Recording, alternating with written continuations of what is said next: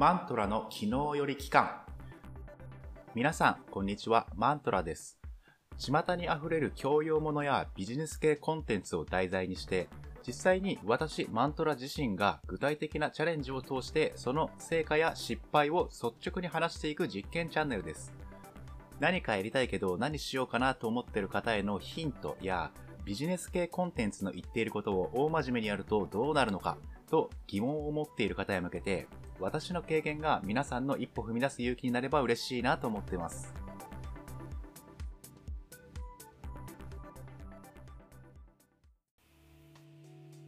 池田千恵さんの朝4時起きで全てがうまく回り出すのやり方で朝活を続けたらどんないいことがあるのかを試してみようというチャレンジ。第4週目の感想をお話しします。今回は継続についてのお話パート2です。これまでは結構うまく継続できている面を強調してお伝えしてきましたが、今回はそうじゃなかった面についても正直に触れていこうと思います。今回は意志の力だけで自分との約束を守るのは不可能というお話です。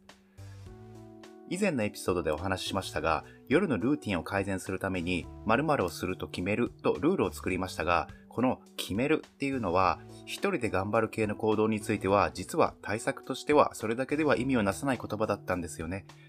というのも、決めたのも自分ですし、やるのも自分だからです。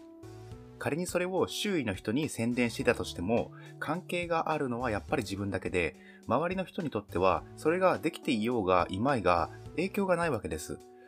そうなると最終的に決めたことをやるのかどうかが自分の意志の力に依存してしまうんですが、この意志の力というのは絶対に信用してはダメです。やる気っていうのは瞬発力を出す時には大切なんですが、継続や仕組みに適用するのは不向きな力なんですよね。こういうことはマントラも頭では理解できているんですが、ついついやってしまいがちなんですよね。やり始めるときは意志の力で何とかできそうな気がしているからですね。さて、ではなぜ意志の力では自分との約束を守るのが難しいかという話なんですが、前提として認識しておきたいのは、気持ちと意志の順番は気持ちの方が先に発生して、その後意志が来るということですね。そして先に発生する気持ちっていうのは自分のものにもかかわらず自分ではコントロールできないんです。おまけに気持ちっていうのは理不尽で、内的でも外的でもいろいろな要因で簡単に変化してしまいます。頭で決めたことなんてお構いなしに気持ちっていうのは湧き上がってきますし、コロコロ変わっちゃうんです。中には自分は気持ちのコントロールできるよっていう方いらっしゃるかもしれませんが、それは気持ち自体をコントロールしているんではなくて、感情が発生した後、それにどう反応するかを意識的に選択しているということであって、感情の発生そのものを制御できているわけではないんです。楽しいとか辛いとかを楽しく感じよう、辛さを感じないようにしようって意思で決めてから感じる。意思と感情の順番を逆にするってことは残念ながらできないんですね。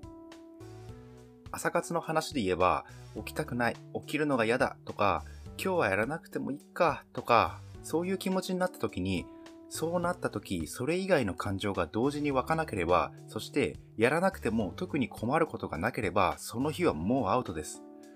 自分で決めたことなんてものは、感情が発生した瞬間にはまず思い出せません。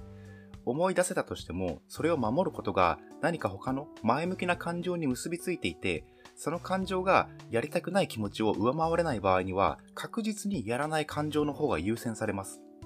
この優先されるというのも自分の意思で選択の余地はありません。普通の人には感情の後の反応を意思で選択するということですらほぼできないものと思った方がいいです。できるのは何十年というスパンで長年修行を続けてきた人だけだと思ってます。だから何かを変えようと決めただけでは全く効き目がないんですね。以前のエピソードで夜9時には入浴すると決めたとマントラ自身も言いましたが、結局ほとんどできていませんでした。その時間に入浴するよりもやりたいことがあったり、他の予定が入りそうなのを入浴のために断るという決断が発生するときに、自分で決めたことを守るより、その方が楽そう、楽しそうという感情があったからです。そういう時はほとんど確実に自分との約束を守れません。じゃあそんなこと言ったら対策はどうすればいいの？どうやったら維持できるの？っていう疑問になると思いますが、まず前提として仕組み化するということが必要だなと思いました。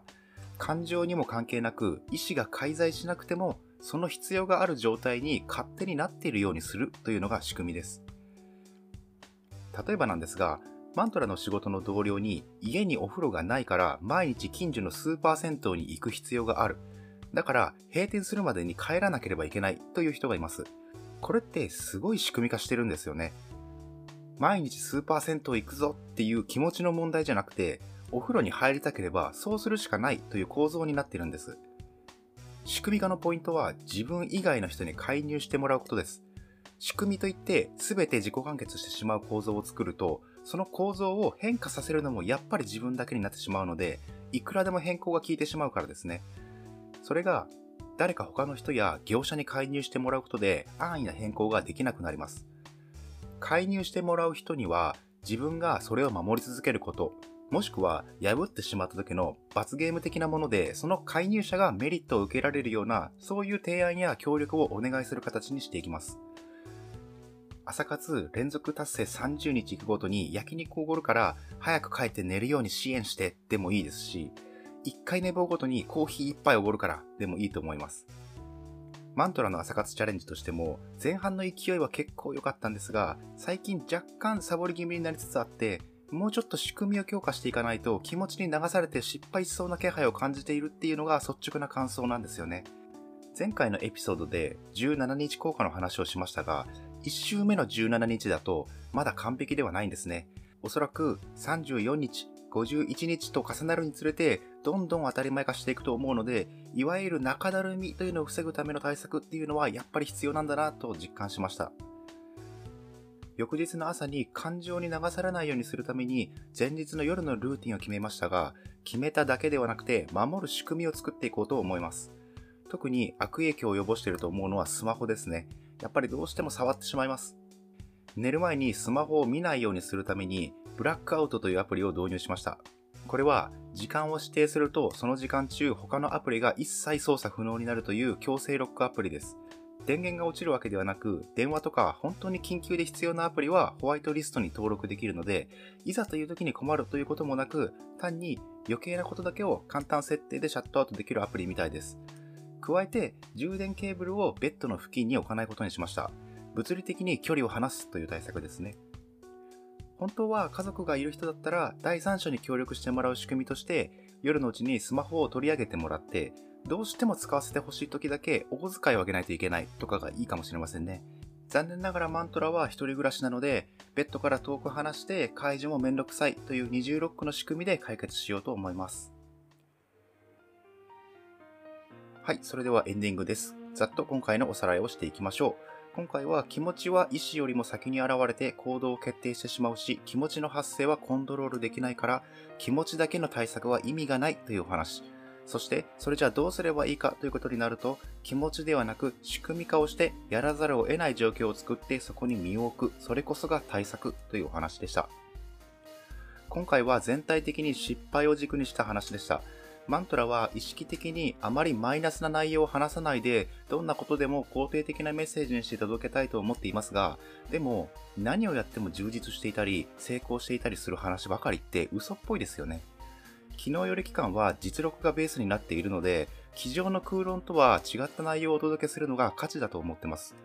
失敗しちゃったな、うまくいかなかったなってことも、だから全部お伝えしていきたいと思います。皆さんもいろいろなトライをしている中で失敗がきっとあると思いますが、そういう時にこそ同じように失敗してるけど、そこからどうすればいいのか前向きに考えて行動している姿っていうのがそばにあれば、ほんのちょっと安心できるんじゃないかなとも思っています。